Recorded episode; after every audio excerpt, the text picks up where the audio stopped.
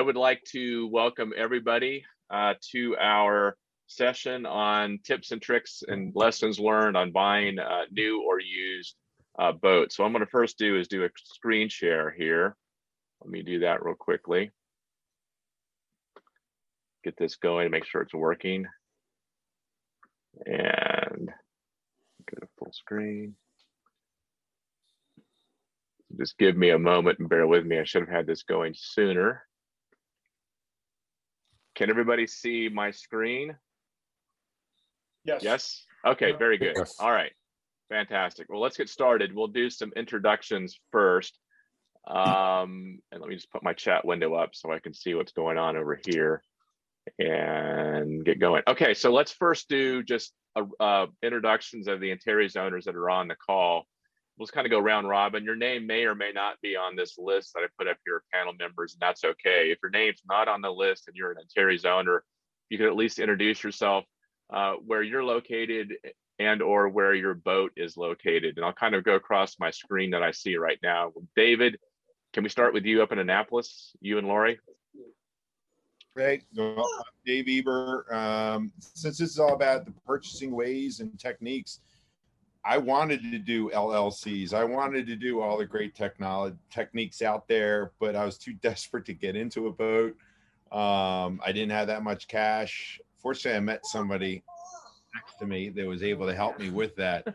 Um, but I'm very interested to see how everybody goes about buying them and the techniques and tricks to it. So. Um, Okay. and yeah, I'm loving this thing. This is the coolest free. People buy something that costs a lot of money and have buyer's remorse. I have never had one inkling of buyer's remorse from buying an Antares. It's just so easy to service, support. Everybody looks at it and say, "Man, I wish I could have gotten one of those, but I couldn't afford it." And it's all about the price tag, but it's worth it. Yeah. Thanks, David. That's I, I tend to agree with you. Of course, I'm an owner as well. Um, Alan and Elizabeth, introductions. Well, we're, we are owner, we are second owners of a PDQ Antares. Um, and we've had both experiences because, like I say, we bought this Antares used, but we bought our first boat new. So we've done, we've had experience with both. And I think one of the things that people think about is that a new boat's not going to have any issues, but we didn't find that to be true. I think there's issues with every boat. And I think the main thing you, you need to know, even if it's a brand new boat and there are no issues, your maintenance schedule starts from day one. So it's not like you're not going to work on a boat. That's right. That's exactly right. Uh, Gord, Gord Mood. Yes, um, I'm uh, just north of Toronto, Canada. We owned uh, um, hull number 4438 for five and a half years, and we've since sold. But um, hopefully, I can shed some light on our experience. But uh, we miss it every day, I have to say. Well, thank you, Gord. We're glad to, to still have you part of the Antares family and joining these calls. Uh, Glenn, Yeah, hi, uh, Glenn McGonigal. My wife Pam and I are the original owners of Hull 56. We took delivery of Mira in 2017 down in Argentina, and uh, we've we've been uh, fairly uh, consistently living aboard since then. Um, I'm home in uh, Georgia for a month right now. The boat's in Grenada, and uh, wow, I miss her. so, uh, being landlubber for a while, I'm still thinking of boat projects. But uh, yeah, yeah, um, happy to contribute to thoughts on buying a used boat or buying a new boat. thanks. Thanks, Glenn. Appreciate it. Chad, I see you're on. Chad Reeder, do you want to just chime in and kind of do a quick introduction? You're on mute still, it looks like, Chad, if you can hear me. Is that better? Yeah, that's better. Perfect. Okay. Uh, Yeah, bought the boat last year, Hull 64, uh, two years ago. Sat in Grenada because of COVID. Just brought it back to Tampa and dodged the first hurricane. So, I, uh, if, if you've been watching the, the weather lately, um, Yeah, but a lot of thoughts on on buying new boats and everyone has said exactly the accurate. You have to do boat projects from day one. I'll just agree with that and go pass it pass it on to the next guy. Yeah, thanks, appreciate it. Russ, I see you're on in Australia. How are you doing, Russ? Okay, got the mute button. I'm good, doing Yeah. well, thanks. Um, landlocked. Uh, my boat Solan bought it in 2010, second hand. It was uh, uh, fairly new, only three years old, in very good condition. Uh, hadn't really had that much use. Um, and yeah, the boat is on the hard uh, in a boatyard near Greece. And uh, Australia is still in lockdown. We're actually in lockdown this week. so, um, yeah, we don't, we don't seem to have much vaccines going around, but we're all in lockdown. It's crazy anyway. Um, oh, I, I missed the beginning introduction. I'm sorry, Mark. So I don't know what the question is. What's what's the question? oh yeah, sorry. No, Russ, we're just doing introductions of the Antares owners, of those that are on the call that own Antares or have owned an Antares in the past.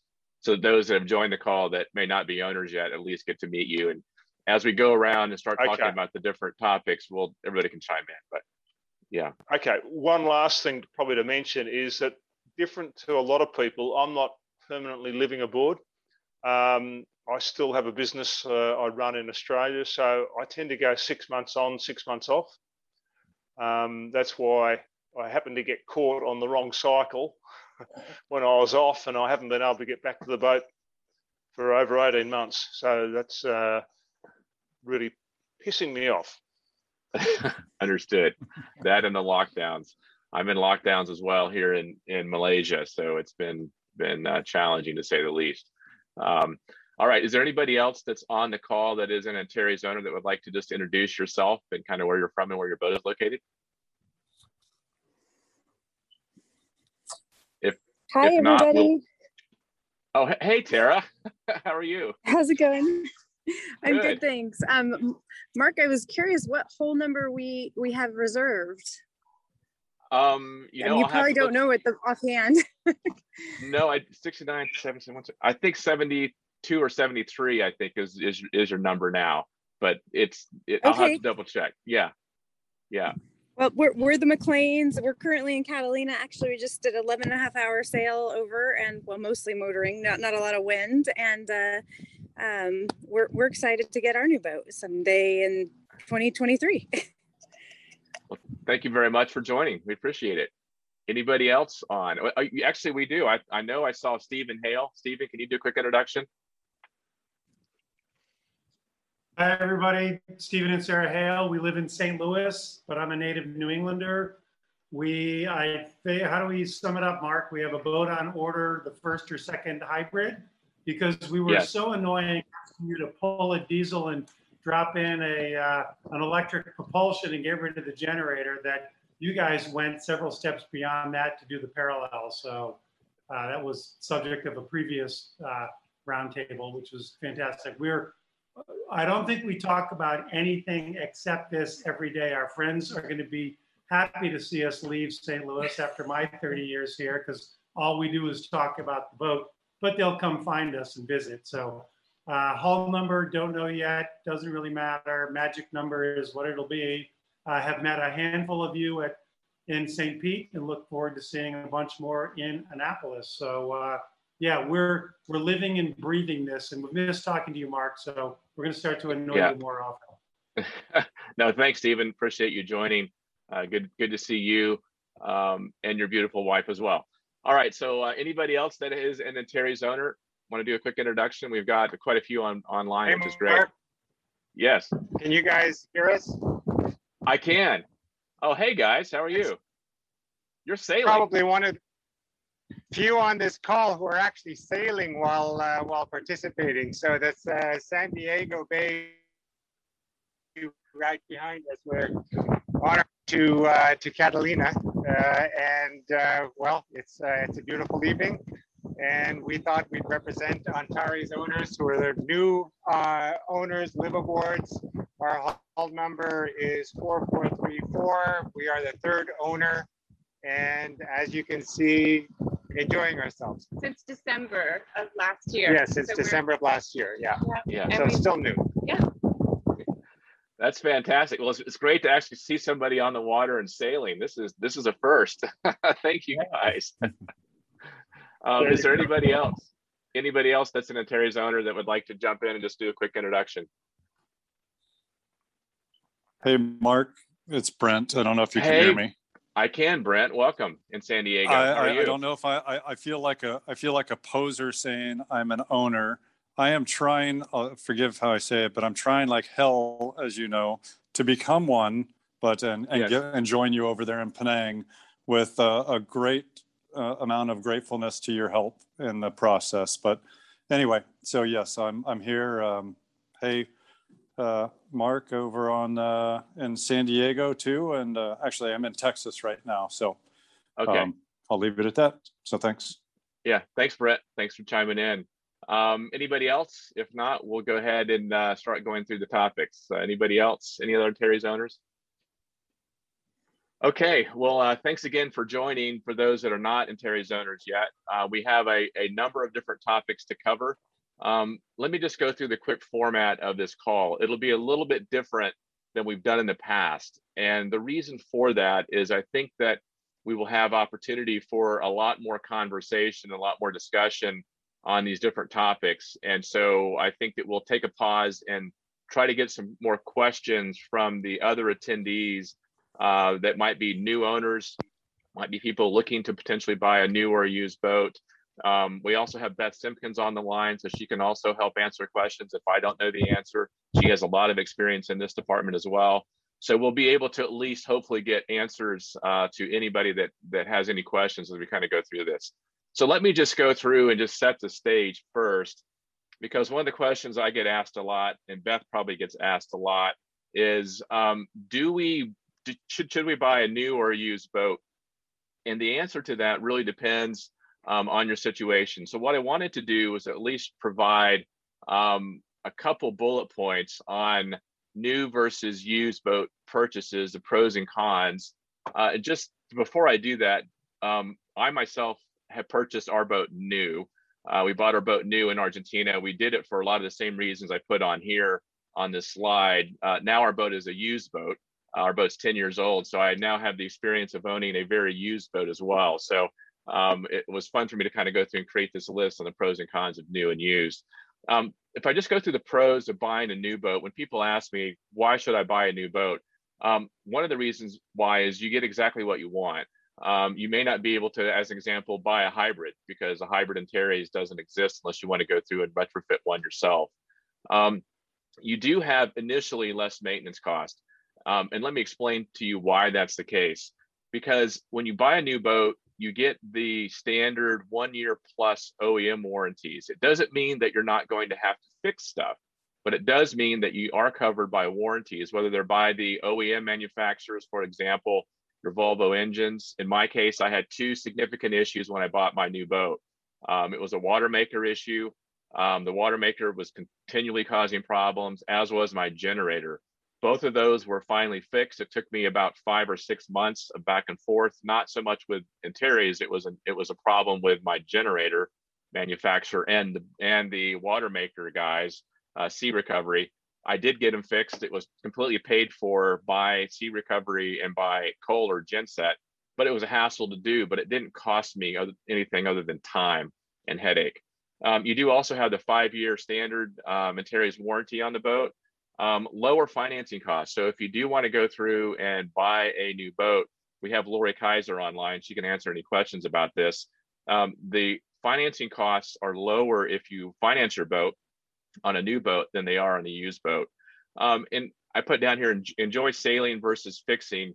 Um, I can tell you that after the first six months of owning a new boat, you will get the wrinkles ironed out and we didn't have any significant issues other than standard maintenance for probably four or five years on our boat. Um, it was great. We just didn't have any big issues. Uh, maintenance stuff that's standard, of course we did, but it was very different than what we have now on our 10 year old boat. Um, the cons to buying a new boat, of course, it's more expensive. Um, it, it's a 12 month plus waiting time to get a new boat. Um, and if you end up selling your boat in less than three years after you buy a new boat, you will take a larger depreciation hit on that Are you boat than you would if you bought a used boat. Are you, are you sure about that last bullet? What's that? The depreciation. I saw how Yeah. they're appreciating is how old was that one Antares that was sold and it sold Yeah. for more than Yeah. what he bought it for? Oh, that's true. Yes, that's true. Um, that's that's true. But this is a, is a con for a new boat in this case. So if you sold a new boat in less than three years, let's say you bought it for one year and you sell it a year later, you're going to take more of a hit on that uh, than you would if you bought a used boat and sold it a year later. Um, that's that's what I mean by this in general. So that's that's that's that. But yes, thanks, David, for bringing that up. Um, so what? Oh, I, I see a, a question here. It says, um, "Hi, Paul. I'm busy. Uh, proceed." Okay. So I do have a question on here in the chat room already from Brent Guy to everyone. Uh, that was uh, that was a mistake. I think. Uh, I'm sorry. That was a mistake. Okay. No problem, that. Brent. My apologies, uh, That's newbie. okay. That's okay. So let's just go through and talk about used boats. Um, clearly, a used boat costs less than a new boat. Um, it's also a good idea if you're not really sure about your sailing plans or if you'll own the boat longer than two or three years, going back to depreciation, it may make more sense for you to buy a used boat. Um, you do have lower depreciation once you've purchased that new boat than you would on a on a uh, new boat, and you also get the instant gratification. You you see it, you buy it, you've got it. Um, you will, and this is this is a fact. You will, at least based on my experience, having owned both a new and now a, a very used boat. Um, we do spend a lot more time fixing things than we used to. Um, if the boat is five years older, five years or older, there's a reason why charter boats, charter companies sell their their boats after five years. I mean, things really start to go more uh, south, whether it be uh, new sails or whether it be electronic issues. Um, it's just we've had a, a number of issues on our boat lately, and our boat's 10 years old. Like we need a full a full refit on our boat with electronics. We need a full refit on our boat with a lot of things that have kind of a full new set of sails. Um, so it, things get pretty expensive. At least it has for us based on our experience. But I'll just pause there and let any of the owners that want to chime in on on the pros and cons here and, and answer any questions that may come up. Anybody else having? I see I see Mark and Catherine moving around. You guys you guys recently bought your boat. You can hear me on Serenity. Or anybody else want to jump in? The the David, biggest con, yeah, the biggest con I saw for a new boat was coming up with cash up front. It just tricks of trying to find ways to do it. A used boat, anybody can buy a used boat when it comes to financing. Practically Yeah. anybody. It's just that that is just the biggest con, and I see everybody trying to buy an Antares. That's what they're running into is coming Yeah. up with those payments, and having that cash up front. And I think Yeah. you're trying to come up with solutions to that. So.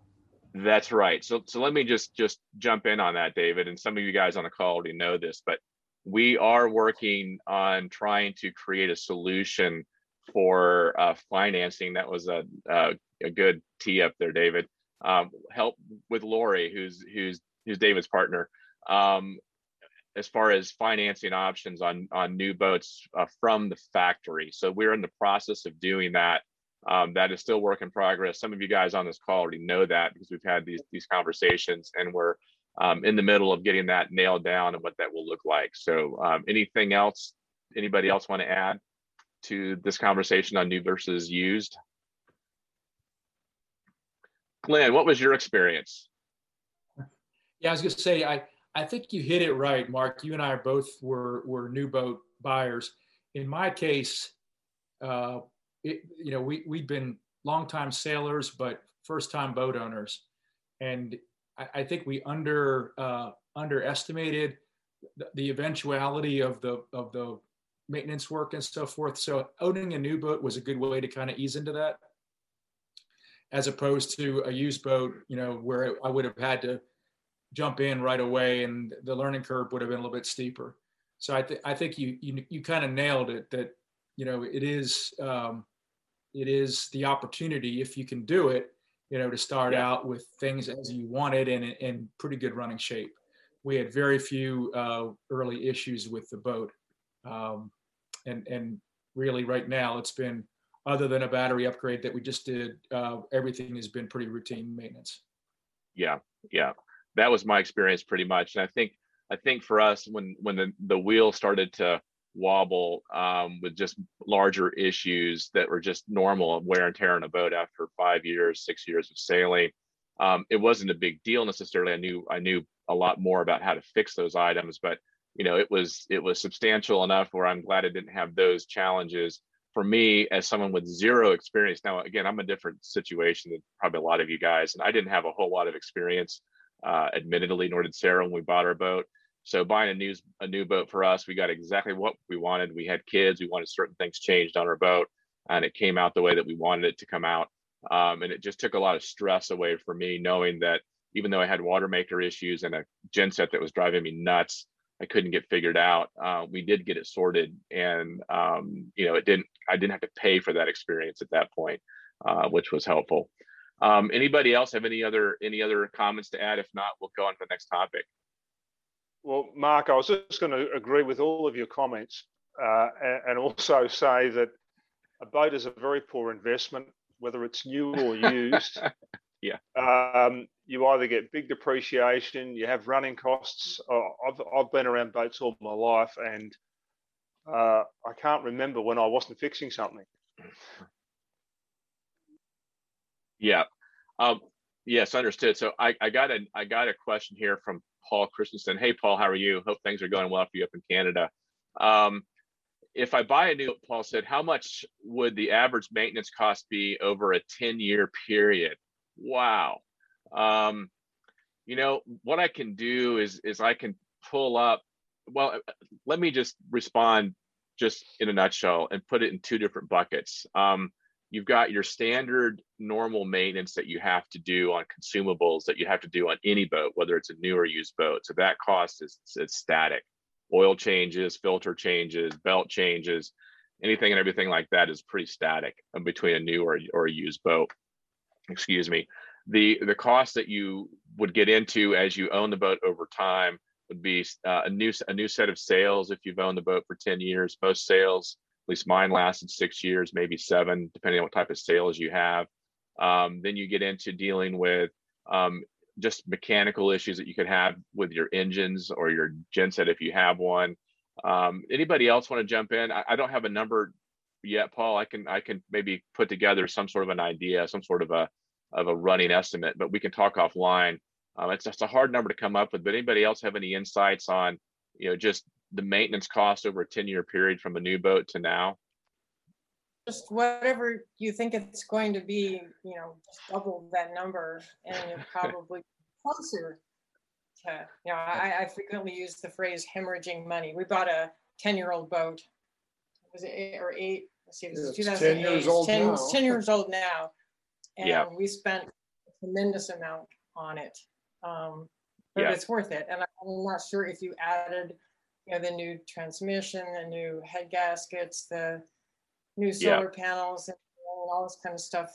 That's a lot of stuff that's happened because it's an older boat. If you still put that all together, I'm not sure the cost would come up to having bought a new boat. But I think that, you know, one big consideration in new versus used is are you a person and and in how much you're going to spend is are yep. you a person that is very handy. Can you do a lot of the work yourself? Are you willing to jump in and really do what's needed? Or are you going to tend to be hiring somebody to do work? Yes. Because that's going to make it a lot more. That's right. And, the, and, and also right. new versus on that, if if you get a new boat, as someone brought up, that that onset of that kind of issues is going to be delayed somewhat to maybe give you time to come up to speed to being a person that's willing to jump in on things rather than getting a used boat where all of a sudden there could be a whole lot of stuff that you really need to not be afraid to jump in on. That's right. That's right. And so that's actually a really good point um, to mention. And that's when it comes to to fixing your boat when things break um, there can be a dramatic cost on whether you do the work yourself, no matter whether it's a new or used boat. I mean, when you buy a new boat, it's now a, it's now a used boat. Let's be clear. Um, it's just it's it's it's the period of time that takes place after you buy a new boat.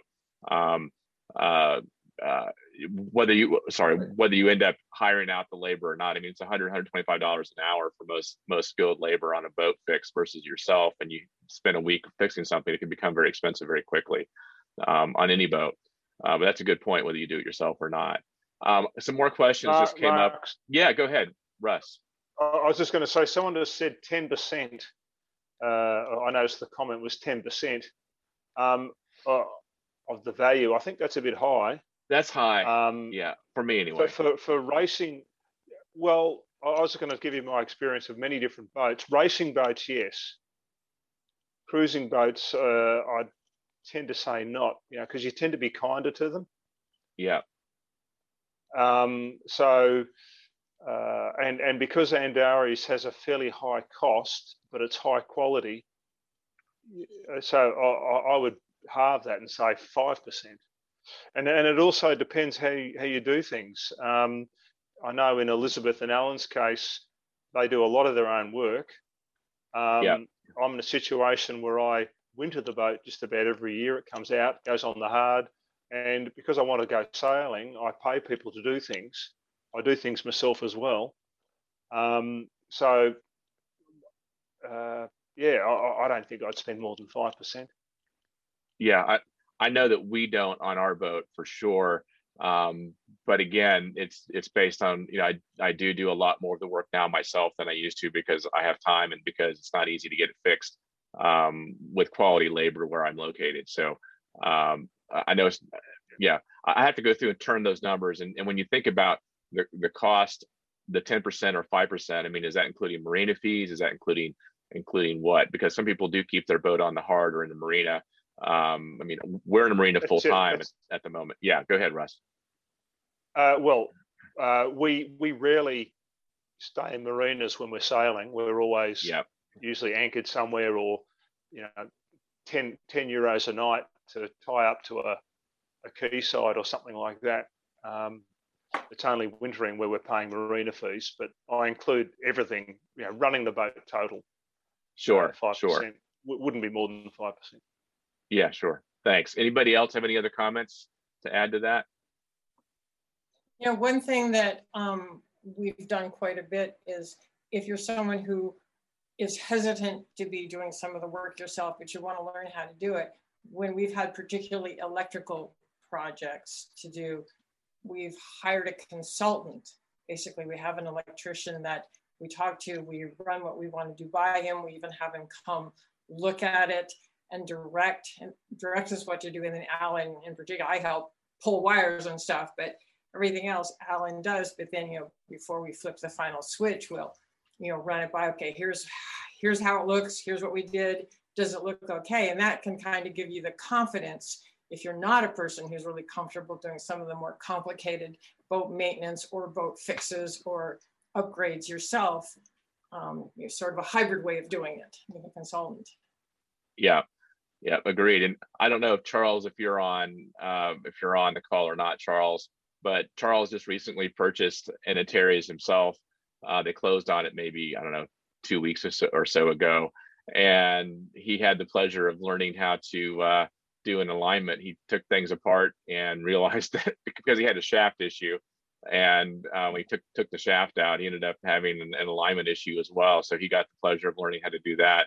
Um, and he just bought a used boat um, a couple of weeks ago, and I know I've been on on video calls with him for the last two or three days, helping him with his engine alignment issues. but anyway, those things happen, and he's doing it himself. So good on I- him. I had the pleasure, I had, I had the pleasure of the same, yes. I've done the same on my boats. yeah. so, so Mark, yeah, it's it's trial by fire sometimes, uh, but it's all good. Um, all right, so let's see any more questions from anybody on this topic. Um, no, it doesn't look like it, so we'll move on to the next topic. Um, so we've been talking about, you know, what it costs to own and, and new versus used, but I'd like to just hit on the topic of just lessons learned in general, whether you bought a new boat or a used boat, and you look back and you say, darn it, I wish I would have known that, or I wish I would have done done this, or or maybe it was a perfect, you know, no issue type of a deal. I think I think for me, um, in my lesson learned and what I, I coach anybody that that's buying a boat that I end up talking to, whether it be a new or a used boat, um, it's it's especially a new boat. If you if you're buying a new boat, you just need to at least set the expectation that you're going to have a, a three to six month window of time, and I say six months of you're going to really have a have a lot to learn on that boat. Um, it's a, it's a very steep learning curve, um, and so sometimes issues that you think you have on the boat maybe are not as big of an issue as you as they probably really are. But that's not it's not a, anyone's fault necessarily. Other than It's just an experience issue trying to learn that. And and and for me in particular, um, not having been a really a sailor, I had a pretty steep learning curve. It took me a solid six months of mucking around the Caribbean on my boat to get things figured out and get things that weren't working fixed. Um, and so it was it was a frustrating period of my existence. Um, but looking back on it, I wouldn't change it for the world because um, it was exactly what I wanted and, and it worked out. I just didn't have the expectation that it was just going to be um, uh, perfect because I had a huge learning curve. And so that was a huge lesson for me. Anybody else? Lessons learned, new or used boat? I'll chime in on that, Mark. Uh, this is Glenn. Neil, Neil, Sullivan, who you know well, uh, yeah. gave me that same advice. He said, he said the first year you're gonna be doing everything for the first time. After that, it's downhill, and he was he was spot on. Um, yeah. It, you know, you're learning things for the first time. You're learning how to be a plumber, electrician, you know, uh, electronics guy. You know, you're doing it all for the first time, let alone learning how to sail the darn boat. And yeah. Uh, then after, then you get in the groove. You're like, I got this, you know, and it, and it does take a little while, whether it's new Yeah. or new or or or used. Yeah, I, I, I think that's right. I mean, it's, it's, I think, I think it's, it's a summary of the learning curve and being able to troubleshoot and diagnose issues. Um, it can be very over, overwhelming. You almost have to compartmentalize your boat in, into systems when you think about it. You have the electrical systems, you have the water maker, you have the mechanical systems with the engines, you have the plumbing systems, you have so many different systems on the boat, and they're all in some cases interconnected. And it's just, it's a, you know, maybe your solenoid's busted and you have a problem in your toilet. You know, who knows? But these things happen and it just can drive you nuts. Or you or a clogged or Mark's laughing because he's been through this on Serenity or or a clogged uh, clogged toilet. I had that happen uh, just just about a month ago with guests on board. Um, and and believe me, it's I, I knew how to fix it. I knew what the problem was, and it wasn't pretty, but I, I knew what to do. If I didn't know what to do, it'd be very overwhelming. Mark and Catherine, you guys want to jump in? If you still have connection, maybe we just lost them. They're they're sailing. Anybody else have any? David, go ahead. Yeah, lessons learned. I did get a relatively new used boat, but I came into this thing all fired up, ready to fix stuff. Yeah, I mean, you asked, So- uh, you asked. So many times I tried to fix And what, I think that's Mark jumping in. Hey, Mark, I think you have a, a slower connection because you're uh, a little choppy. Go ahead, David. All right. So so many times I was fired up to fix something and I found out it didn't need to be fixed. I was just using it wrong. Uh, trying to figure out uh, why. we're I'm- gonna try again, we're, we're, uh, we're, see how it works. we're about two miles offshore. Can you? No, we can't hear you very well, Mark. Go ahead, David. So uh, so many times I was trying to fix stuff and only found out that I just didn't know how to use it.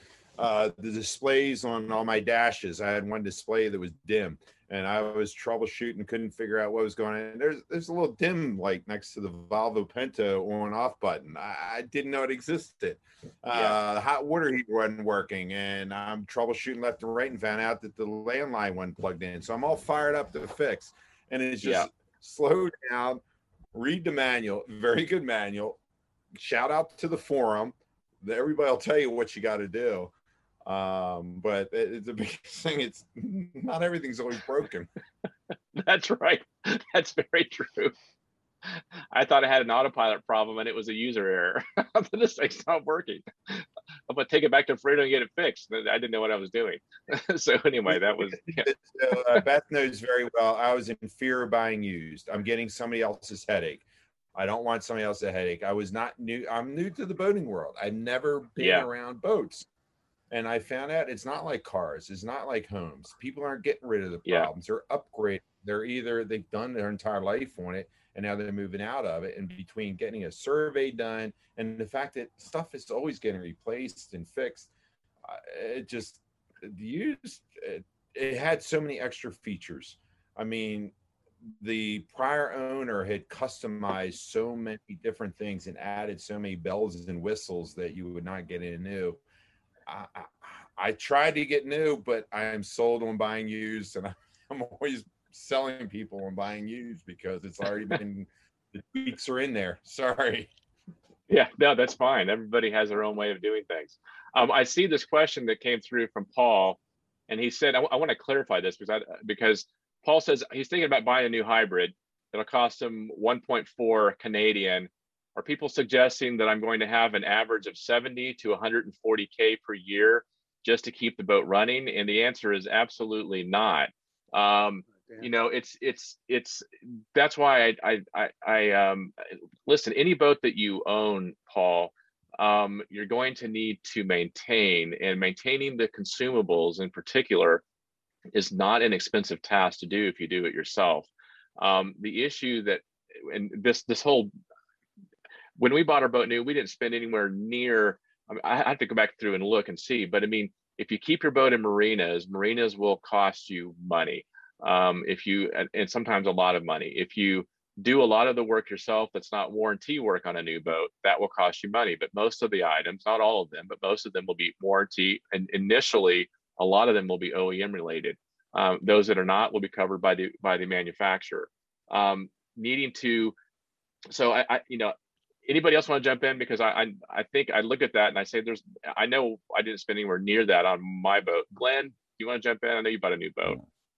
Yeah. Uh, so uh, I would say for the first three years, we we just did the routine maintenance, you know, filters, oil changes, fluids on the you know genset engines, um, and we did most of that ourselves. I mean, it was pretty straightforward to do, and uh, if you if you throw out the fact that it's there's no labor charge because you're doing it yourself, you know, I'd say less than a grand a year, you know, in in parts for that.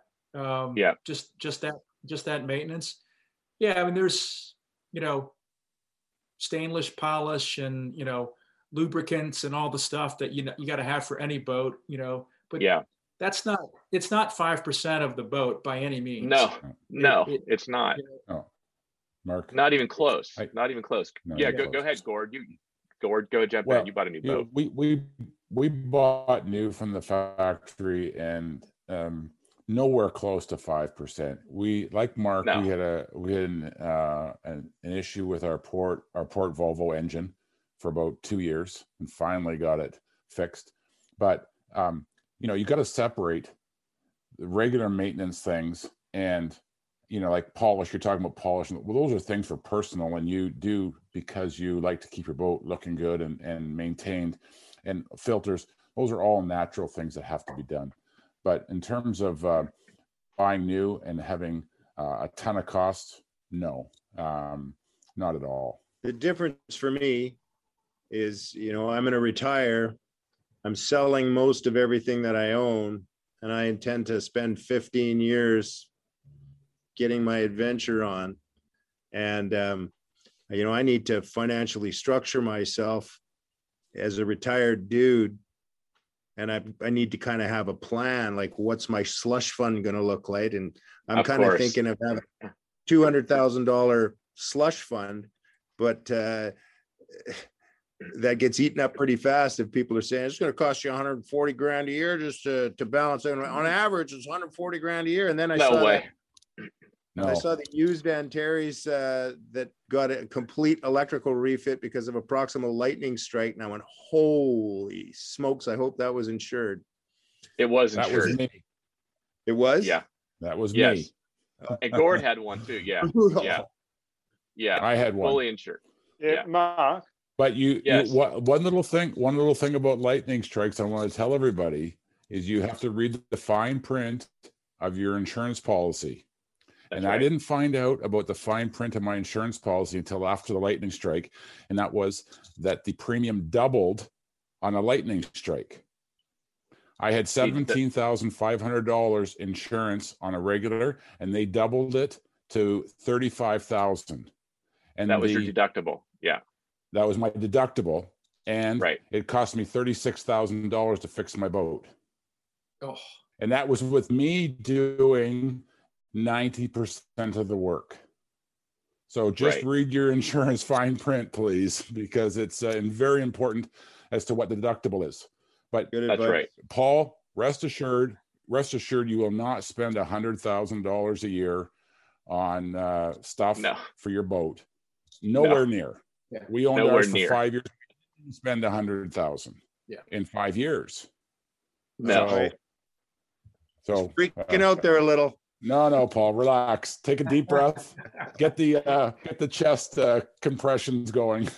Hey, Paul, what you do is you get a hybrid and then you make energy and you sell it to other boats and that five to ten percent cost goes in the other direction. and it's the money- Perfect.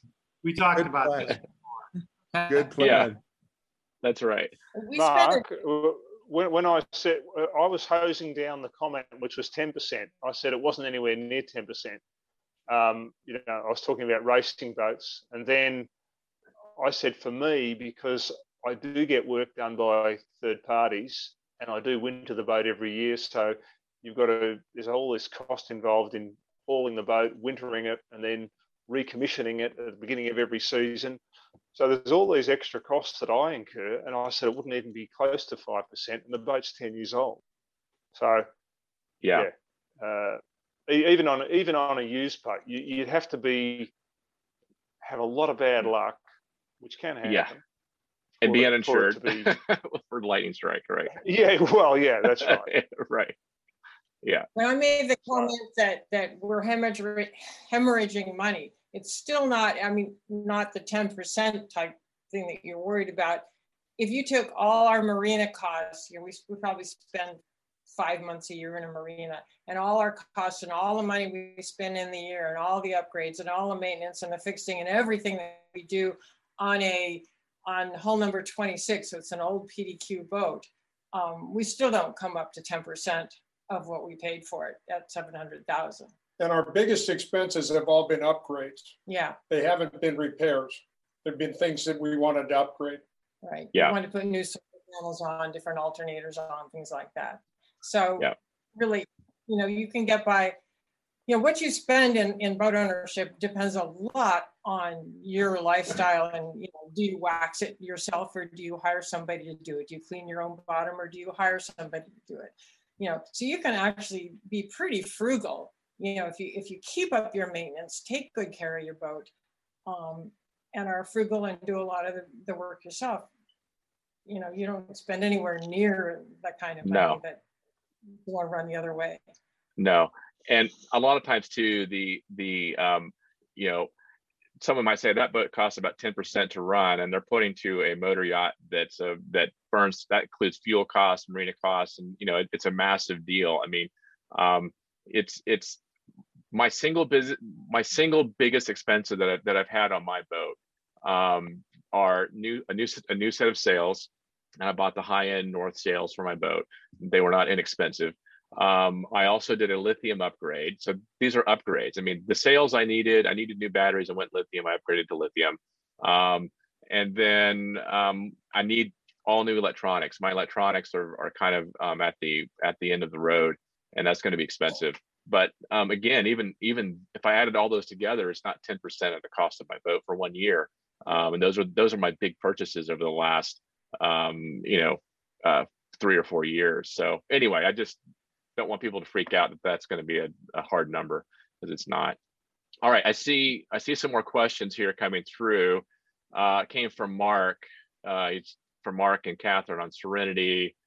Um, in fact, you guys can read this just as well as I can, so I'll let, let you guys jump into that. We'll keep moving here, keep things on track.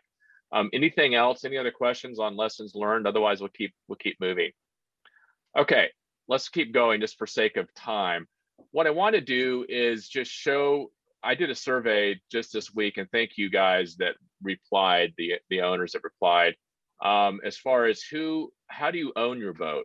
Do you own it personally, or do you own it through an LLC? Um, and we'll talk about the pros and cons to both of those and get feedback from from everybody. But just uh, over half of the current owners of Antares own their boat through an LLC. The other half, um, or less than half, own it personally. And so, um, is this an important metric to a new boat buyer? Um, maybe it is, maybe it isn't. But what's more important is to really understand why you might want to do one or why you might want to do the other. And so let's just talk through that um, and go through. And let's first just talk about the limited liability LLC setup. So um, I'm speaking from experience on my side. My boat is owned by an LLC. Um, I up in Delaware. I did it for a number of reasons. Um, and I'm going to talk through these and just kind of also maybe dismiss some of the the uh, things that may not be completely accurate. Um, first of all, there is owner protection possible. A lot of people, of course, if you're going to charter your boat, nobody that I know of really charters a boat that owns an Antares. But if you did, you definitely would want it in some sort of an LLC for for managing your expenses, what you can write off, and also just protecting yourself from a liability perspective. However, if you just have a shell company like I do that owns a boat and you don't really have any true sense of creating revenue and doing revenue to expenses on it, um, it could be harder if you were to be sued to be able to protect yourself um, if it was solely there to protect the asset and there really is no revenue generation, which is how mine's set up. So I may not have as much protection as I think I do having an LLC. Um, there are not a lot of tax benefits for me to do that because I'm not really uh, trying to generate to create revenue through my LLC, i.e., um, uh, uh, you know, chartering out my boat. So I don't really, I have zero tax benefits. At least I haven't taken advantage of any to do that. Um, however, there is, um, if if if a buyer is savvy enough, um, there is um, a definite potential for a buyer to not have to pay sales tax um, on a boat that is being sold through an LLC um, because you're not selling the boat, you're selling the LLC, and, and you will do a transfer of ownership. You're not trans, you're not purchasing that asset, um, and you will in the state of Florida, as an example. This is um, it's very popular in the state of California. Actually, a lot of people you'll even see if you walk the docks sometimes in California. Um, a boat for sale and say owned by LLC. And the reason why they specify that is because you buy the LLC, you don't pay sales tax on that boat. Um, so if the boat's owned by a Floridian, they've already paid their taxes on it, it's owned in an LLC, you can just purchase their LLC and not have to pay sales tax on it. And we did confirm that just this week, by the way, with the Department of Revenue for Florida, just to reconfirm that.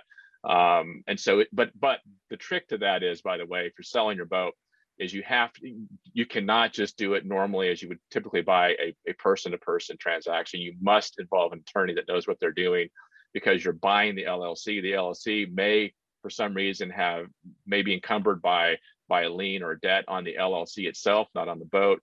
You must go through an attorney to properly vet that process, but it can save you anywhere from you know 15 to 18,000 plus plus dollars in doing that transaction if you're a buyer. Um, also with an LLC, the issue that we've run into in traveling is uh, some countries will require me to show that I am a um, authorized um, member of that own of that LLC to operate the vessel and to bring it in through customs. And so I've had to show a notarized document that shows that I'm the owner of the LLC to be able to go in and out of countries. That's happened in several places. One of them that's really sticky on that, at least it was for me, was Brazil. Um, and also, as I mentioned before, if, you, you're going to sell a boat in an LLC, you need to go through and and uh, hire an attorney. You, I, I believe you absolutely must do that if you're doing an LLC, but it can save you a lot of money if you're the buyer and you have state income tax issues. Um, any other comments from anybody on LLCs before I get to private ownership? Want to jump in on how you own your boat and why? Did I miss anything? Did I misspeak? Mark, uh, this is Glenn. So um, yeah, I, discovered, I discovered another benefit of LLC ownership. I, I, we did set up Mira uh, owned by an LLC. And yeah. uh, as I think I told you, the boat was sort of stranded in Spain uh, during COVID. And we were back home in the States.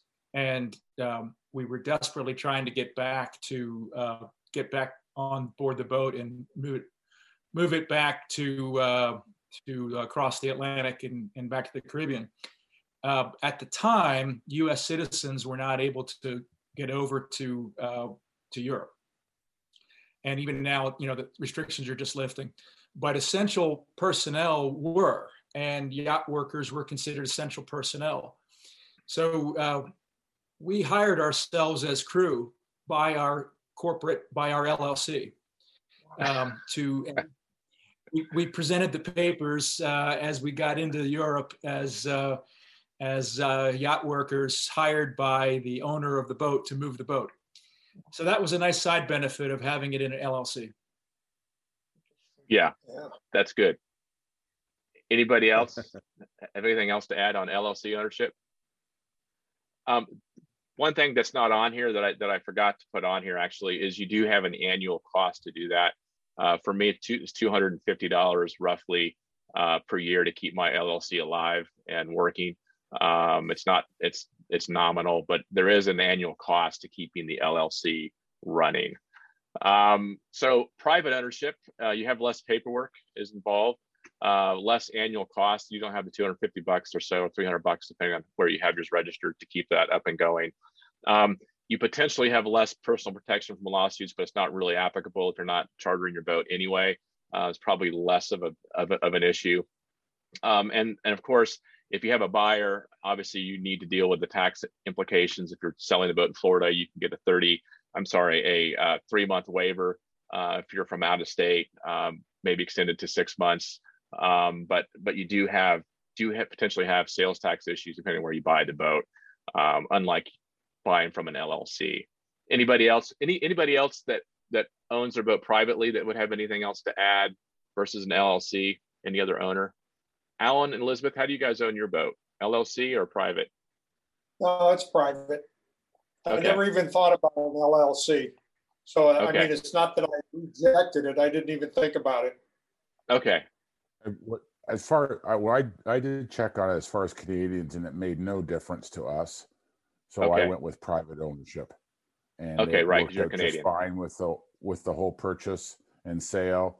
Uh, Okay. And any, any, uh, traveling through any countries, it was simple and no issue. Why Yeah, did no it issue. make a difference? Why did it make a difference? Why did it make no difference for a Canadian? I'm a Canadian.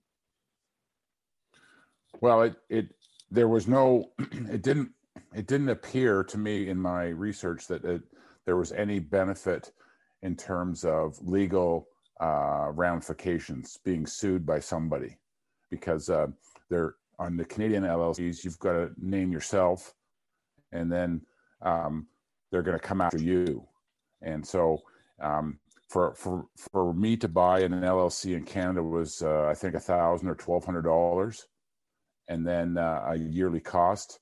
And it didn't really provide because we were sailing outside of Canada and had nothing to do with it. We were never going to bring our boat to Canada because we didn't want to pay the tax to bring it, import it to Canada. And so it made no uh, sense to spend that money and have no benefit. I want to find out more about that tax thing, not bringing it back. Well, if, well, I'll tell you right now. If you, if you- uh, my ours was registered in Canada as a Canadian vessel, but we did not. If you bring it back to Canada for more than thirty days, then you have to pay the Canadian tag, which is the HST. You know what I'm talking about. But if you register in Canada but keep it out of Canadian waters, you don't pay the tax. So it, and we chose, we, we sailed Canadian waters and we had no intention of bringing it to Canada. And so um, it was fine for us in terms of the tax uh, benefit or, or whatever it would provide for us. Right. Thank Yeah, you. Mark. Uh, private ownership for me. Um, Yeah. I bought the I bought the boat in Europe. Um, I flagged it in Malaysia, which will be another topic in Langkawi. Oh, you Um, did? Okay. The boats never come. Yeah, the boats never come to Australia. Um, but if I did bring it to Australia, um, I'd be able to sail it around Australian waters for a period of time, and it's quite long. It's like twelve months. Um, but as soon as they determine I'm importing the the boat, then I'd be hit with importation duties. Yes. So um, Same as Canada. yeah, No, but it's not 30 days, mate. So you know we it's they, they allow quite a bit longer. But yes, uh, I- think private ownership is is, simpler and uh, like um, uh, someone else said, I, I- just didn't even consider it because I I just have an attitude that a boat is not an investment. It's a depreciating asset, so it's a very poor investment. So, Yeah. um, yeah, you, you kind of have the money to pay for it, or, or you can't afford it. Didn't say that. Yeah, that's true. Um, I saw a question come through. I did just want to ask it and then address the answer I saw in the chat for those that may not be seeing the chat. But the question came came up. It said, um, "Has anyone put their boat into a trust?" And the answer was yes. Uh, from Elizabeth and Alan. Do you want you guys want to elaborate on the trust setup? Yeah, well, basically, we just titled the boat in the name of the trust, and then we make sure that all the documents, you know, the, the Coast Guard registration, everything shows the trust as the owner, and there's really not been anything more to it than that. It's pretty easy. Okay, okay. So no no big issues that you found doing that. It's a pretty big asset, you know, if, if you've done that with your other assets, it makes a lot of sense, you know, to put an asset that size in the trust. Yeah. So that it's gonna without all the falderall of, you know, going through probate. That's right. That's right. Um, that's that's actually a very good point. I don't have. I mean, I have have ours in our estate planning, but it's not sure how that's set up. I'm not an attorney on that one. I don't know. Um, anybody else have any more questions or comments on private ownership? If not, we'll go to the next topic. Keep things moving. We're we're uh, a little bit behind on on schedule, but that's okay because everybody. This is here to answer the questions for people as it kind of go through, which dovetails into registration country. Um, this is a question, you know, that everybody tends to research when they're buying a boat. How do you best register your, your boat? Um, a lot depends on where you live. If you're Canadian, if you're American, if you're European, if you're Australian, the list goes on. So I'm, I'm not going to dive into it too much, but I want to point into just one one key point that's important for those people that may be thinking about buying a uh, new boat in Argentina. Um, and in particular, if you are thinking about doing a U.S. Coast Guard registration in, uh, on your boat, the issue that has happened is the U.S. Coast Guard is taking a very long time to get the paperwork done to actually get your boat registered. It, they're backlogged, and so what you don't want to do if you're buying a new boat is to have your boat stuck in Argentina because you can't export it till you have the paperwork. Um, to wait for the U.S. Coast Guard to get their stuff in, in gear. It, it's taking some, in some cases many weeks, and in some cases possibly even up into the months. I've been told as far as the backlog with the U.S. Coast Guard. So state registration is is an option if you're thinking about uh, buying your boat in Argentina. You can do a state registration on it. You can do that in a couple of days, uh, a week, and then export the boat via a state registration in Argentina. You can use that to also, we're confirming that, Lori, uh, with your bank as far as financing the new boat on a state registration, and then apply for a U.S. Coast Guard and transfer that state ownership to a U.S. Coast Guard dock when you get back to the Caribbean or whenever the Coast Guard gets their act together. But that's just one little loophole that um, works in Argentina now is a state registration for export, which saves a lot of time um, for those that are thinking about buying a new boat. Um, other than that, I'll just be quiet and let anybody else answer any more or answer any questions or talk about a BVI or EU, Canadian. We've covered some of this topic, some of these topics already. I do see a question here. It says, "Can use can use boats that are U.S. Coast Guard document be transferred to the new owner?" If they're personally registered, the answer is no, um, uh, because it's in that person's name, and you need to re-register with the Coast Guard and put it in your name. Uh, that's the beauty of having an LLC. So my boat is not owned by me; it's owned by my LLC. And when you do the LLC transfer, you don't have to do anything to your boat document. So if it's registered in the BVI, so as an example, um, uh, this is this is um, a possibility. If you if you buy a boat that's registered, let's say in the BVI, and it's owned by an LLC, all you need to do is do a transfer of ownership to the LLC, assuming that you've done due diligence that the LLC is not encumbered in liens, et cetera. It's clean LLC. You transfer it over, and then there's nothing else that you have to do because you you own the LLC, which then in fact owns the asset, which is already registered with BVI under the LLC's name. Um, so that's why you would have to do the, re the re-registration on the LLC purchase. Um, anybody else um, have any more thoughts on boat registration in the country? Mark, I just have a, a comment on that. Yeah, Um, the go ahead, question Beth. seems like, um, US Coast Guard documented can it be transferred to a new owner? It absolutely can be. Um, the Coast Guard you know, gives a documentation number to the vessel. As Ah. a boat is transferred from owner to owner, it's very Yeah. easy to transfer tr- that number to a new owner, as long as it's a US citizen. If Okay, it's right. not and it's an LLC, it gets a little bit more complicated, but, Yeah, but it is, it is e- easy to do that. yeah, thanks for, thanks for clarifying, but you still need to, to register it in your name because you're the new owner of that Coast Guard documented vessel, correct? You can't keep it in, yeah, Yeah. so you still have to go back and, and not re-register, but use the same number, whatever it is, and put it in your Right. name With the new information. with the new Right. information of, of the new owner. Yeah, thanks, Beth. And that does take sometimes months, you know, like you were saying, the Coast Guard is backlogged. But what we found is that as long as you keep running papers on the, on the boat, you're absolutely fine. If you can prove Okay. that you've, you've submitted that information, you're good. Good, thank you. That's, that helps clarify that. Any more questions on registration? This is the hot topic for people, of course, but um, anybody else have any questions that would, would want any owner to maybe chime in on, or Beth chime in on? Anybody that's want, anybody that's, anybody that's registering in Canada, it's, it's fairly simple with a hull number and uh, the documentation from Antares if you're buying a new one. Uh, and Terry sent me the documentation with my hull number even before the boat was uh, completely done. I submitted that to our Canadian Coast Guard, and it was uh, it came back fairly quickly with uh, my registration. So it's it's fairly straightforward for Canadian registration. Yeah, so And and, another, and, and I might add, it's very simple when you're and we sold our boat to an American who registered it, and and uh, that was a fairly simple process also. Now, as Beth was saying, it it can take some time, but they can still own the boat and sail the boat and uh, have the paperwork if they're ever uh, challenged on it until the Yeah, they final call them running papers. So as long Yeah. as you have that on board, you can show the paper trail of what the process was, who it's gone to, and then it's in process. Correct. Yeah. okay, very good. Another question came up and said, um, cruising the East Coast, any benefits to getting a state registration rather than US Coast Guard? I'm not an expert on this, I don't know. No, what we usually find is that it's best to get the US Coast Guard documentation first.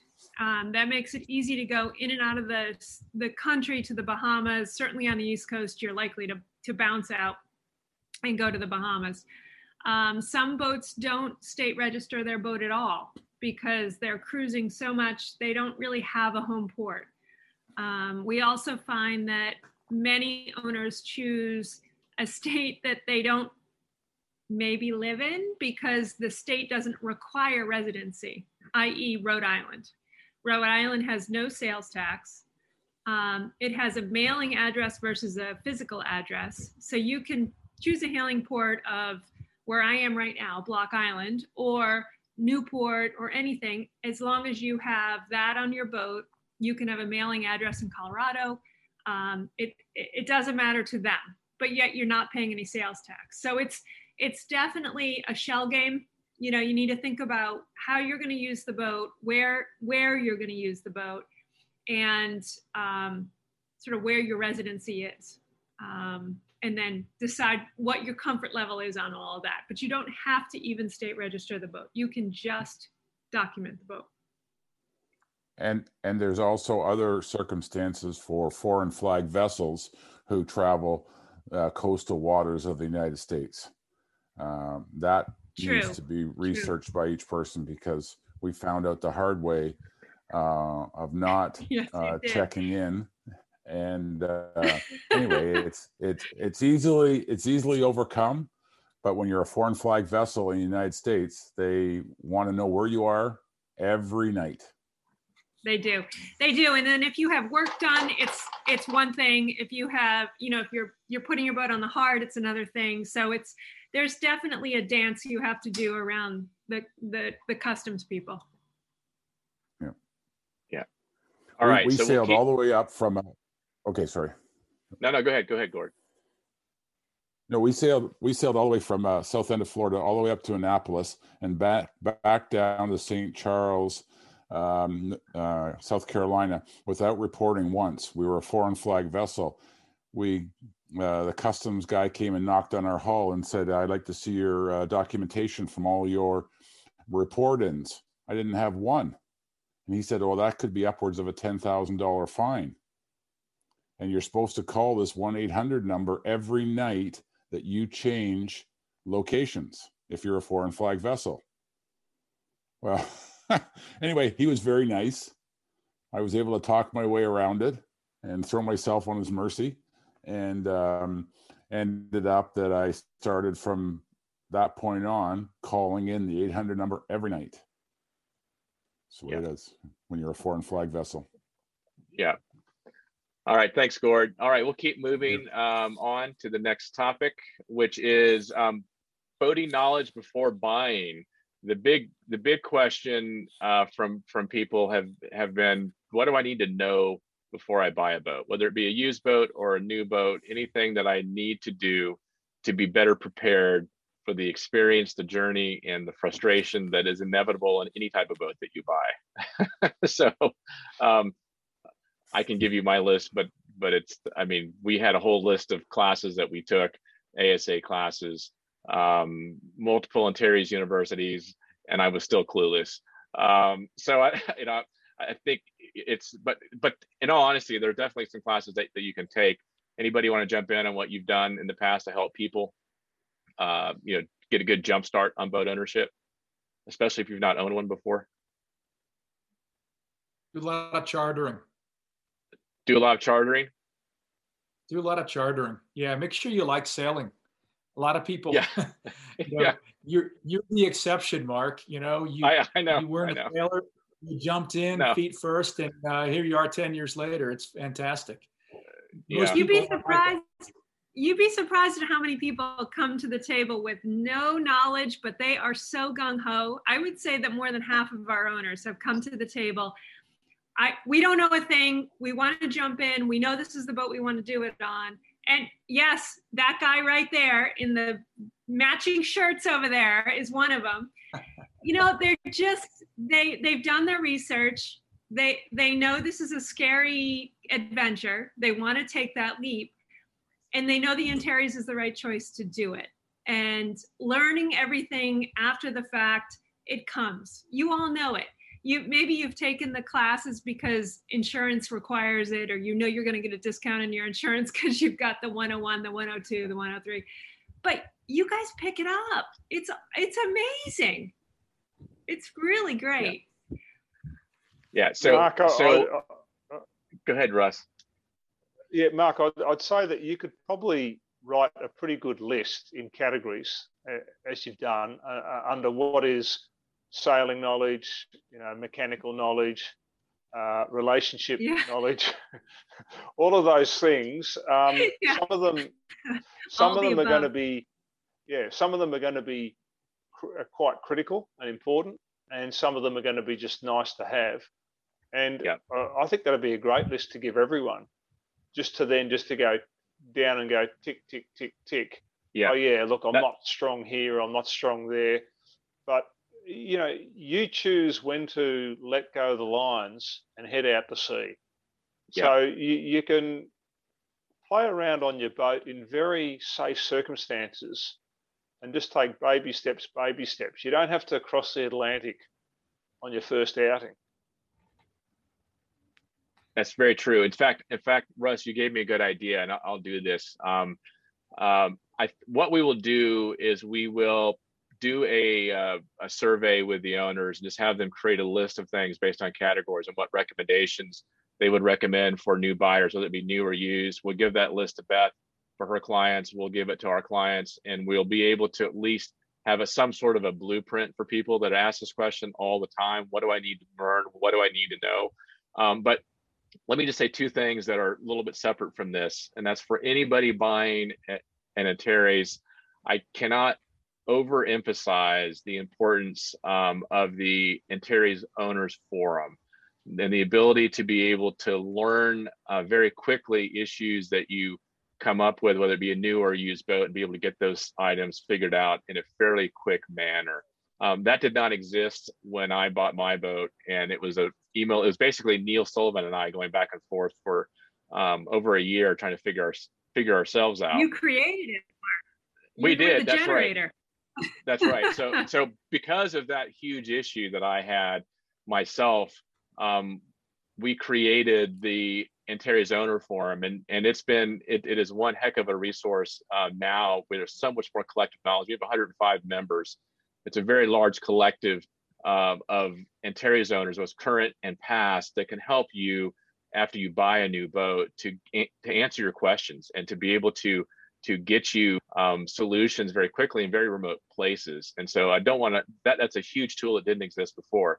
Number two, if you don't have a lot of sailing experience, and if you are sailing your boat on a long passage, say from Argentina to the Caribbean, um, I do encourage people to seriously consider hiring a captain uh, to do that. Um, I hired one myself. Uh, it was Bob Crandall's captain, um, an English guy who was a very good captain. He knew the Antares, and it was a huge, huge learning curve um, reducer for me because I had the safety of having somebody that knew the boat already on board, and it just made it that much less stressful. So I, I think of any of the any of the classes I took, I could probably throw them on the trash can and say the two months of having a captain on board full time was major for me personally. Um, and that's all I have to say. And so, oh, a question asked, Denise asked a question: How much does a captain cost ballpark? Um, they usually charge anywhere from two to four dollars per nautical mile, and that's and that varies. Um, I've that's I think the going rate is somewhere in that range. Um, but but what I found is this, and that's um, a lot of times owners are willing to volunteer their time. If you're a new buyer and you say, "Hey, I need some help," the owners will chip in. I mean, I've had many Antares owners come and help me sail, not because I'm not experienced, because I needed the extra hands because my family didn't want to do a nasty passage. And so Neil would fly in, um, and he did that multiple Right. times. Um, and so you do have the resources of owners that have time. I mean, so anyone that buys a boat, a new boat in particular, you know, I'll spend a week or two, you know, at no cost on board because I want to help you get the systems figured out um, and make you more comfortable because ultimately we want you to be happy on the boat. Um, but also because it's intimidating. It's just a fact. It's intimidating. Um, anybody else? So Brent Guy asked a question. How about forming a mentoring program for the first six months in Terry's graduate school? Um, yeah, you mean six months of yeah. I mean, so Brent. On that note, I know that you're maybe we'll hopefully see you soon. Um, but yes, we just need to. I just wanted to bring that up because people don't always know about the Antares Forum and the ability that you can also ask for help and have people chip in and even fly to help you. We helped deliver a boat, um, uh, Chad's boat from Grenada to Florida, and that was from owners volunteering to help, and that was very helpful. Um, and so that's that's a big deal. All right, so we'll keep going because I know it's it's I'm 10 minutes over my scheduled time, and I want to kind of get through this. I only have two more two more main topics, and that's um, packing recommendations. So I've gotten a lot of questions about what do we need to pack for Argentina if we move down to Argentina and buy a boat. Any recommendations? I got two photos. Uh, one, this could have been my family on on the left, uh, but with a lot more boxes than this. Um, and then some people have have gone with a lot less. And so the question is, and we've got Gord smiling. Um, uh, Gord, do you want to just talk about you and your packing and what you brought down to Argentina and any recommendations? I kind of put them in two two main categories here. Um, uh, it's I we, we we overdid it, so I'm not a very good example. We brought everything and then some. Well, we we brought most things because we made a trip down to Argentina and found out what little they had and how expensive it was. And so we packed um, and made, I think, three trips with the person on the left there, bins and boxes. Um, because then I knew I could get what I wanted either in Canada or the States and then Yeah. take it down. And we had no issue. The the uh the factory was very gracious in providing a storage location for us. Um, Yeah. And now I'm not sure that's available today, but um, It is. We were It early is. we were early on, so it it it was uh, beneficial to us. And um, yeah, I we just brought probably ninety percent of the stuff that we wanted. Yeah. How about you, Glenn? Yeah, um, I'm thinking back on a blog post that I did on this exact subject uh, not long ago, Mark. And, you know, it was, I, I think we learned the same thing as Gord. You know, you, you got down to Argentina and, you know, uh, it's a, you know, Buenos Aires is a big city. You know, you can buy clothing and bedding and all that kind of stuff there. But if, if you're if you're particular and you you want certain appliances, well, you know, you got a 110 boat, you want 110 appliances like you have here. Um, so you gotta you gotta bring that stuff or wait until your your next destination. In our case, we didn't do any stops between Argentina and the Caribbean. Well, one stop in Brazil but yeah. you know we really commission we really commissioned the boat for living aboard in grenada um, and so we decided you know and it's also a bit of a hassle bringing stuff down you know yeah. like gord i brought things you know boxes checked in my luggage um, and you know totes of all sorts. But at the end of the day, you know, shipping stuff down there is, if you're not doing that, is kind of complicated. So um, we just decided to, to do it in Grenada, buy the essentials in Argentina, bring the essentials down to Argentina. You know, you can't you can't bring um, lithium batteries and fire extinguishers on, on the plane, right? Yeah. So yeah, you got to buy it in Argentina if you're going to have basic security features you can't have um, you know compressed air uh, kind of things either so you've, you've got to do the safety things you know in argentina just the essentials for the for the passage and if your next destination is you know someplace where you can have access to more uh, things from the us or from canada or wherever you're going to find it way easier to commission your boat there than trying to do it um, in a country that maybe doesn't have what you're looking for. Yeah, so so that's um, certainly a good possibility to do that. And and what I noticed, and I've I've not been down there. I've been trying to get back to Argentina, and I haven't been able to because of the travel restrictions. But um, they have consolidated, just based on the latest update I received from Memo and Sancho. A lot of the chandleries now are in, in a better location.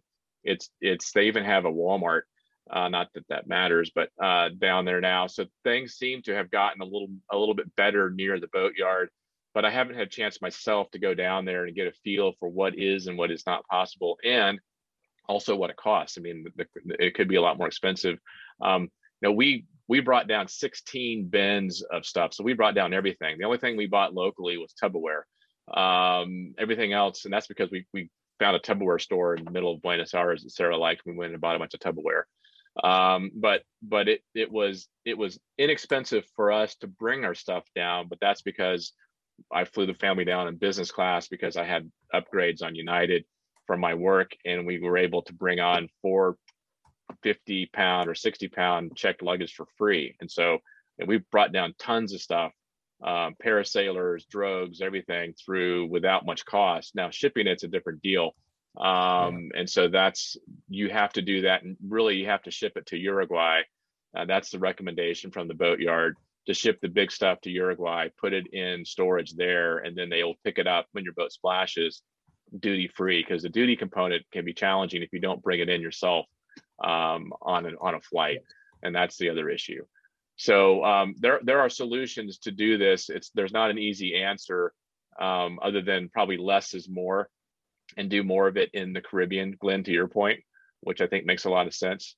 I mean, we would have spent a, a, lot of money if we would have paid for the 16 or so bins that we that we ended up bringing down on two different flights to Argentina over the years. Um, anybody else that that bought a new boat? Any more comments on on just Argentina recommendations? If not, I'd just like to open it up for um, questions in general about anything about new boats, used boats, ask Beth, ask me, ask any of the owners. It doesn't matter. It's open forum now. Let me just see what other questions we came through. Um, a question came through that said a few people have commented that it's not safe to sell out of Argentina, especially near Brazil. It's been recommended to take ownership somewhere else, such as the Caribbean. Bots, what are the security concerns? Um, I think that Brazil mainland has never been never been that safe in Brazil. I mean, we had our boat, uh, Tara, uh, in Buenos, in um, sorry, Rio de Rio de Janeiro. Um, Gord, I know that you had your boat there as well, and you did have a security issue walking to your boat, as I recall. Fortunately, you're a retired police officer and were able to give the guy a, a knockdown. But um, but but as far as as far as sailing on the water, um, you know, it's listen. I've sailed in waters that are here in Southeast Asia that have pirates, and everyone talks about safety, safety, safety, and you do need to be safe. Um, I feel safer sailing in uh, through Brazil than I felt felt sailing through you know Southeast Philippines where they've got you know the uh, uh, Abu Sayyaf guys running around, um, and it's it's I. I'm not discounting the safety factor. I think that you're far safer on a boat sailing than you are on land uh, when you transit Brazil in particular. We haven't had anybody that's had any issues um, that um, at all sailing. We've had Gord, you've had your experience on land in Rio de Janeiro near the marina. I do re- do recall that, um, but mm-hmm. otherwise, um, I'm not trying to downplay it. I I just don't see that being a a big issue. Glenn, I mean, you sailed your boat up, I believe, did you not? We we uh, did not. We had uh, Pekin and the guys bring oh, the Pekin. boat to Fort, okay to Fortaleza, Brazil, and we uh, Pam and I joined the guys and sailed from Fortaleza to the Caribbean. Fortaleza up. Okay. Yeah, which was uh, a lovely downwind sail. So that's another option, you know, for those folks that are uh, have a, have a boat in the queue. You know, if you want to take the time and see the coast of South America along the way, you know, and and are adventurous for that, by all means do it. Mark, you and Yeah. others have done it, and you know, It's I kind of wished I yeah. had. It's not Yeah. to miss. Yeah, It's there- not to miss. I, it's that- fantastic. Yeah. Yeah. but you don't have to if you're not if you're you, not. you don't have to. is That's right. have to. That's right. You don't have to. So, so you have options. So, so, um, you know, uh, Chad had his boat brought up from, um, from Argentina up to Grenada and he took delivery in Grenada. Clearly COVID had a problem, uh, for him and his boat being able to get to his boat once it was delivered. Um, so that's also an, an option, uh, Tara. You've got, um, you know, the option of sailing it up yourself or having somebody like Peking um, who knows the Brazilian waters. He speaks some Portuguese, uh, helpful. I had crew on board when I did the passage along Brazil. Um, a guy by the name of Carlos in particular, who was just fantastic. He spoke fluent Spanish and fluent Portuguese, was able to help me navigate through the ports. But I mean, safety is always a concern. I think no matter where you are, I, you know, quite frankly, we had more safety issues. Um, I felt like in the Caribbean than we did in Brazil, and that's because people were getting their engines ripped off, and I just felt less safe. I that's where I bought the big chain. Now that's me, and I, I'm not a big fan of the Caribbean just because I, you know, it's just my, it's just me. I'm biased about it, but I think it's a beautiful place. But I did feel like in some places like St. Lucia, we had to really be worried about um, people stealing stuff out of our dinghy, stealing our fuel cans, and just a lot more petty theft. It wasn't violent theft. Um, we had some issues in Grenada with someone being boarded and attacked by a machete uh, when they were at anchor in Grenada, which was very unfortunate. That was a number of years ago. Um, so I think anywhere you travel, you'll have some concerns. I don't think it's any larger in Brazil than it would be, let's say, in the Caribbean, just based on on my experience. But again, I'm not an expert. Anybody else? Um, shout out to Beth and Ross from London. Okay. Um, any any other questions from anybody else on any topic? I mean, I'm having a hard time navigate navigating the chat list, but I think we covered most of it. Listen, I know we're we're uh, 20 minutes past the past the hour, so I just want to say thank you, everybody. Thank you, Beth, for joining, providing extra wisdom. Um, Glenn, Gord, Elizabeth, Russ. There's a whole list. Everybody that's joined, thank you very much. Hopefully, it was informative to those of you that to had questions to answer. Uh, we really appreciate it. Our next topic, we have two topics already that we've been requested to do for the next one. I won't announce them yet. We haven't decided which one it will be, but we will get the next one scheduled, I promise, because people do seem to really like these.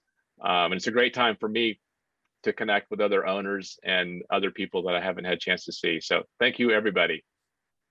We'll call it a wrap. Thank you, Mark. Have Thank a you, great guys. night, everybody. Good night, all. Thanks a lot, Mark. Fabulous. Bye, guys. Bye, Bye, Paul. Mark. See you. See you Bye, later. bye, Beth. Bye, Bye. Beth. Bye, Beth. Bye. Stephen, everybody. Bye, Elizabeth and Alan. Hey, guys, thank you. Thanks. See you Yeah. at the next one. Yeah.